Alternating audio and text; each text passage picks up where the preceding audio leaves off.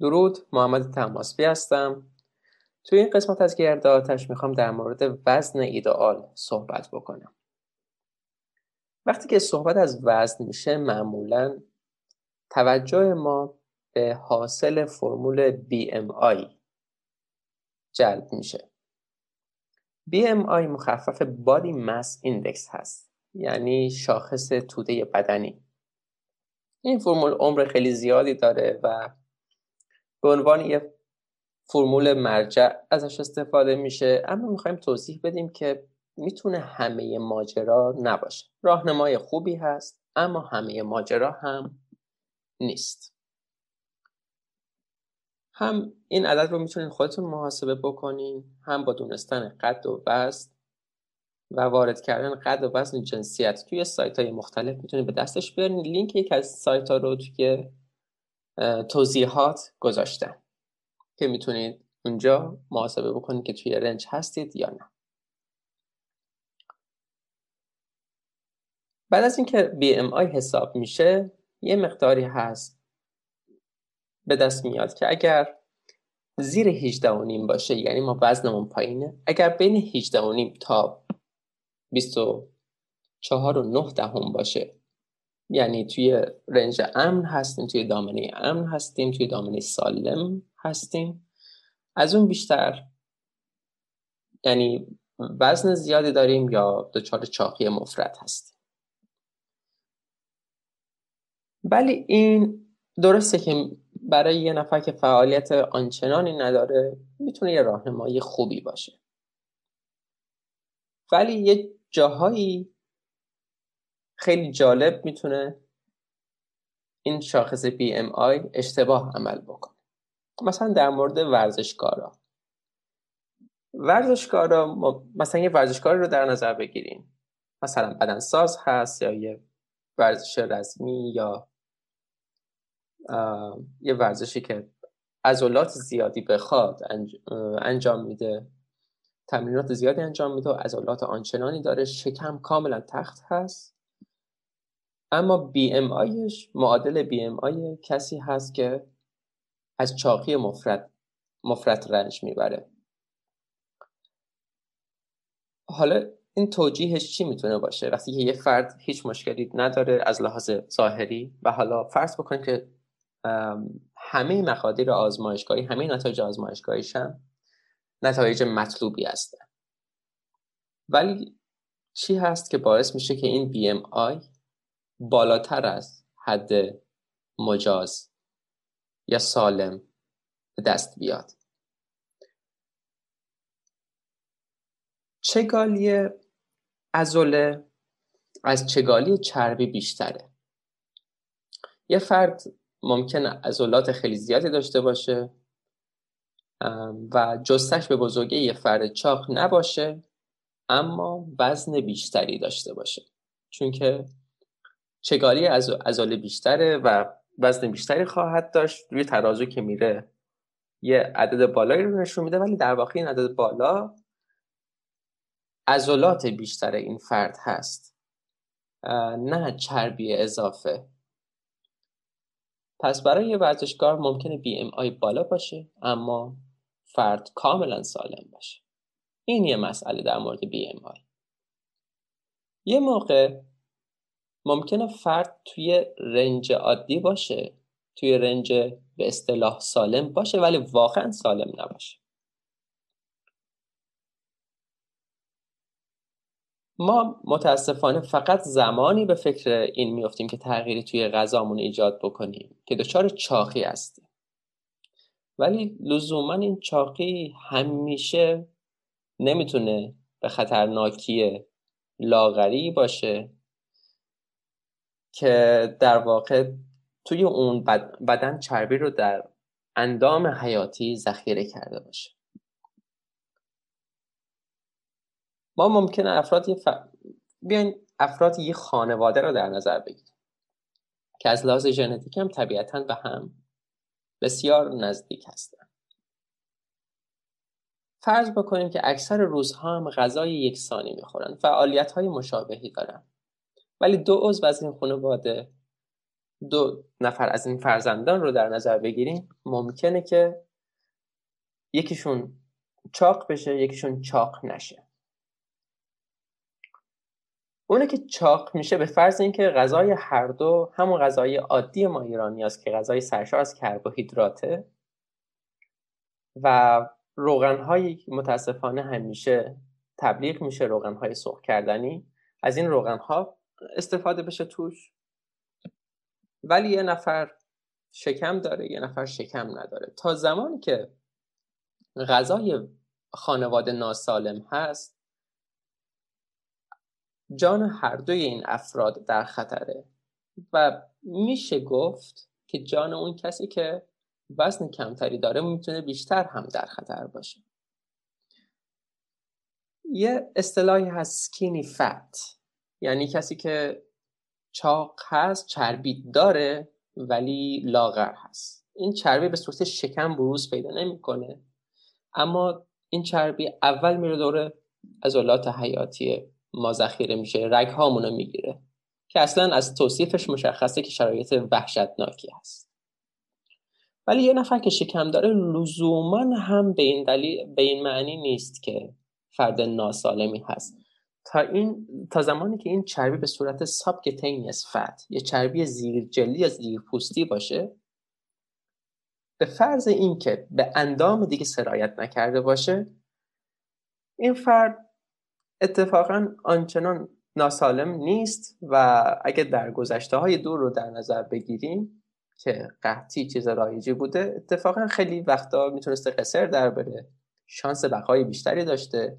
چون زمانهای قحطی می‌تونست بدنش از اون چربی ها استفاده بکنه و اون چربی ها اخلالی هم در اندام حیاتی اون ایجاد نمی‌کردن پس این خیلی مهمه که ما حتما موقعی که اضافه وزن پیدا کردیم به فکر تغییر رژیم غذایی خودمون نیفتیم.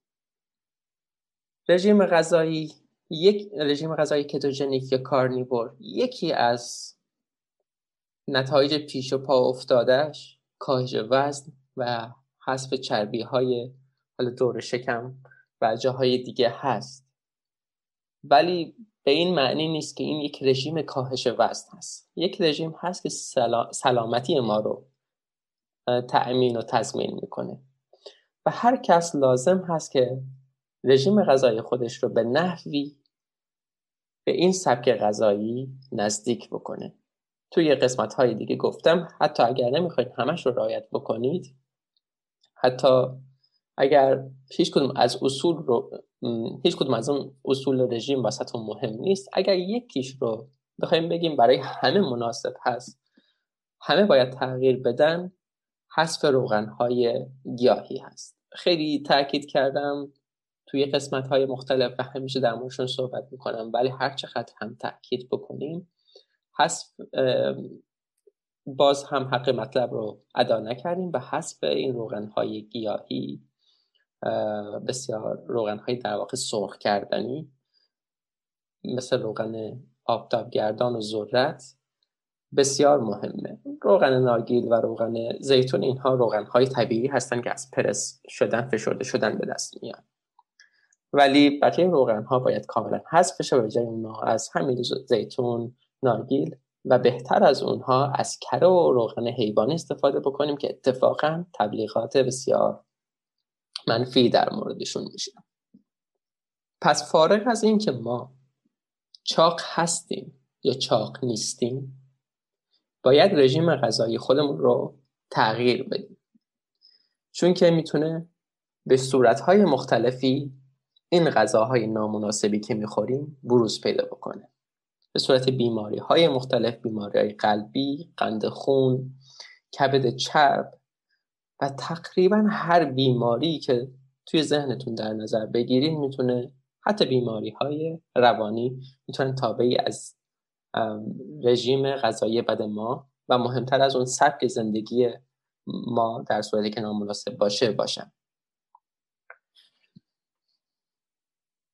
این صحبتی بود که در مورد بی ام داشتیم که لزوما بازگو کننده سلامت نیست و لزوما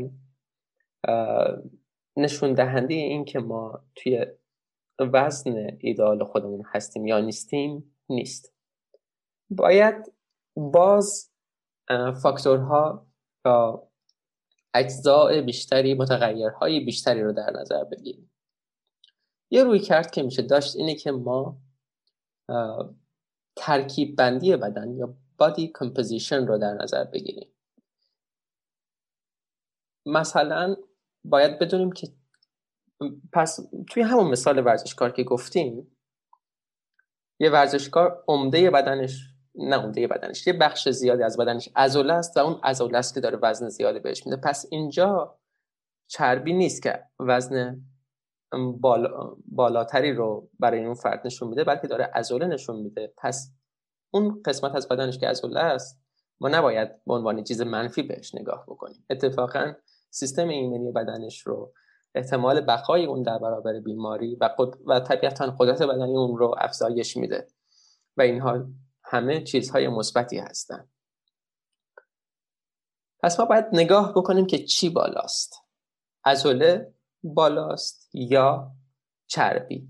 یعنی ما باید بادی فت پرسنتج یا درصد چربی بدن رو در نظر بگیریم. دستگاه هایی برای, در... برای اندازگیری درصد چربی بدن وجود دارن ولی لزومی هم نداره که ما به اون دستگاه ها دسترسی داشته باشیم.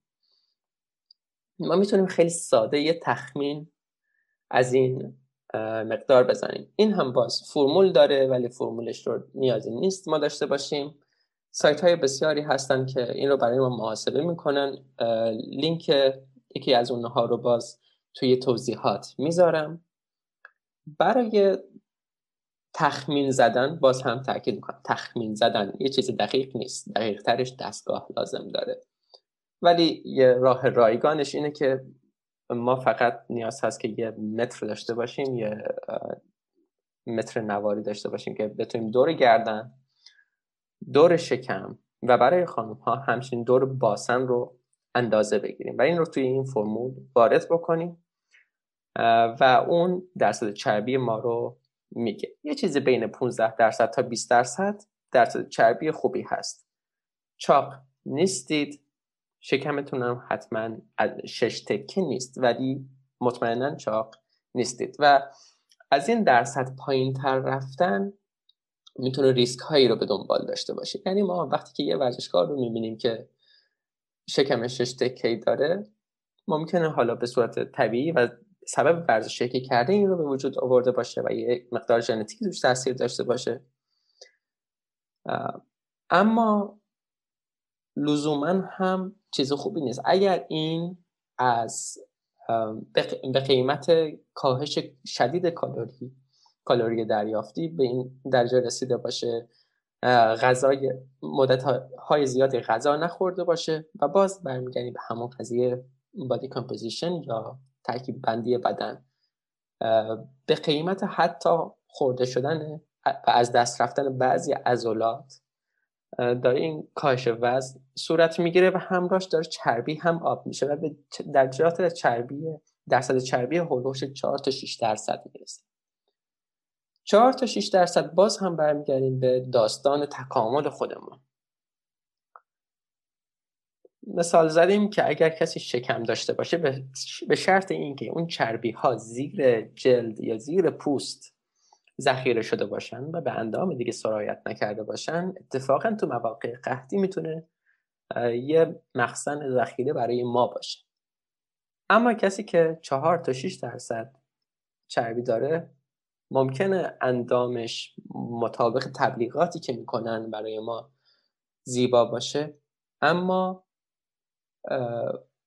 توی سابقه تکاملی ما چنین بدنی آنچنان شانس بقا در زمانهای قحطی نداشته. می‌دونم که قحطی یه چیزی نیست که ما هر روز بخوایم حساب بکنیم توی زندگی روزمره خودمون. قحطی اتفاقا یه چیز بسیار کم رخداد هست. و اگر شما یه گوشی رو دارید یه کامپیوتر رو دارید که دارید این ویدیو رو می‌بینید یا دارید به این پادکست گوش می‌کنید به احتمال 99.9 دهم درصد جز افرادی نیستید که تا تا اینجای زندگیتون قحطی تجربه کرده باشید یا آنچنان از این بابت که هیچ غذایی بهتون نرسه, نرسه نگران باشید.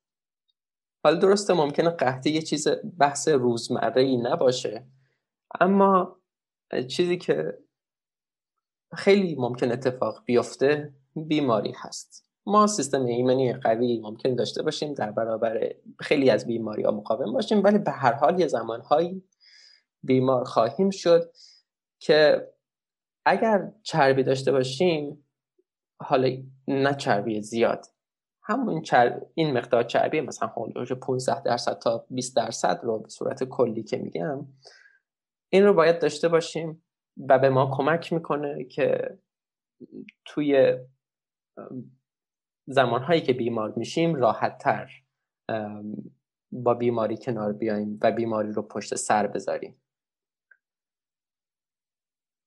پس ما حتما نباید به شش تکه شدن شکم نگاه بکنیم و حتما حتما هم به اون شاخص بی امای نگاه بکنیم باید ترکیب رو در نظر بگیریم.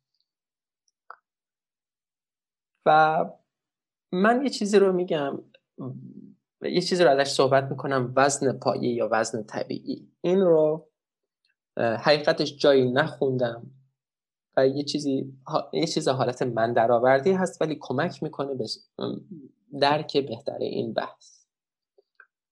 ببینید ما بدنمون از چیزهای مختلفی تشکیل شده یعنی همون ترکیب بندی که گفتم. استخون داریم مغز و اندام مختلفی مثل قلب و کلیه و کبد و پانکریاس داریم یا لوز المعده داریم. و همچنین بافت های ازولانی مختلف و همچنین چربی که باز بخش ضروری از اون هست. فرض کنیم یه فرد با دنبال کردن رژیم کتوژنیک یا کارنیور با حسب غذاهای بسیار فراوری شده به یه وزنی می‌رسه. فرض کنیم که فعالیت خاصی هم نداره حتی ورزش هم نمی‌کنه. ولی با به صرف همین که غذاش رو اصلاح کرده همه این کاهش وزن ها رخ داده. و تا زمانی که تغییر دیگه ندیم صرفا توی قسمت کاهش هست و یه جای دیگه متوقف میشه. یه جاهایی ممکنه توقف موقت کاهش وزن باشه. و با گذشت زمان یا حالا یه جاهایی ممکنه اشتباهاتی بکنیم با کشف اون اشتباهات و بعد اصلاح اونها می‌تونیم کاهش بیشتری داشته باشیم. ولی خب بعضی جاها هم هست که بدن داره سعی می‌کنه با شرایط جدید پیدا بکنه به حساب بکنه فکر بکنه که داره چه اتفاقی توی بدن میفته. ممکنه روی ابعاد دیگری داره کار می‌کنه و کاهش وزن که از اونها نیست و بعدش دوباره وزن ممکنه پایین بیاد. بدون هیچ تغییر روی کردی ممکنه همه چیز هم داریم درست انجام میدیم. ولی اگر که یه مدت طولانی رسید به یه جایی و وزن از چیز از اون حد پایین تر نرفت. و اتفاقا تو همون حالت شکم تختی هم داریم. six pack ممکنه نداشته باشیم ولی شکم تختی داریم. بدنمون خوب شده ولی ممکنه توی ذهنمون یه عدد دیگه ای باشه. یا BMI حتی یه عدد دیگه ای رو بگه. ولی مادامی که ما شکم نداریم و رژیم غذایی سالمی داریم می‌تونیم مطمئن باشیم به احتمال بالا که وزنی که داریم وزن طبیعیمون هست وزن سالممون هست. وزن به این نقطه تثبیت که رسید. از اینجا به بعد دیگه پایین تر رفتن با جون خریدن آسیب هایی به بدن هست و از دست دادن بافت ازولانی که می‌تونه سیستم ایمنی ما رو تحت تاثیر قرار بده این یه موردشه یه مورد مهمش که خیلی توی بحث همه بیماری ها مطرح هست مقاومت انسولین هست اون رو هم می‌تونه تحت تاثیر قرار بده. ما برای اینکه مقاومت انسولین بهتری داشته باشیم باید عضلاتی بیشتری داشته باشیم. و از اینجا به بعد من توصیم این هست که کارهایی بکنیم که وزنتون رو حتی افزایش بده. در قسمت های آینده در مورد اضافه وزن اضافه کردن توی رژیم کتوژنیک کارنیور صحبت خواهم کرد. و این هم مهم هست چون که همیشه به این رژیم ها به عنوان رژیم های کاهش وزن اشاره میشه و ازشون صحبت میشه. در حالی که کاهش وزن یکی کاهش وزن اضافی یکی از یکی از پیش پا افتاده ترین نتایج این رژیم هست. مهمترینش این هست که سلامت ما به طور کلی بهبود پیدا می‌کنه که یکیش رسیدن به وزن پایه یا طبیعی مطابق چیزی که تعریف کردم به صورت خودمونی هست. از اینجا به بعد می‌تونیم وزن رو افزایش بدیم و راهکارهایی رو برای افزایش وزن توی این رژیم بهتون ارائه خواهم داد در آینده و بخشی از این رو احتمالا حد زدید. با توجه به همین صحبت هایی که کردم. یه بخش مهمش تمرین های مقاومتی و افزایش میزان عضلات هست و این به ما کمک می‌کنه که بتونیم وزنمون رو افزایش بدیم. مثلا یکی از افراد بسیار مطرح در زمینه رژیم کارنیور دکتر شان بیکر هست. همین اخیرا اتفاقا یه چالشی رو برای خودش گذاشته بود که وزن خودش رو افزایش بده. و الان وزنش از 100 و 110 ما به کیلوگرم بیشتر هست. و این رو صرفا با رژیم کارنیور بهش رسیده. یعنی ما وقتی که رژیم غذایی کتو و کارنیور داشته باشیم صرفا برای کاهش وزن نیست برای بهبود سلامتی هست. و اگر مایل به افزایش وزن باشیم که بخشی از اون توصیه میشه می‌تونیم کارهایی رو انجام بدیم که این وزن رو افزایش بدیم. تا قسمت های آینده بدرود. پیروز کامیاب باشید.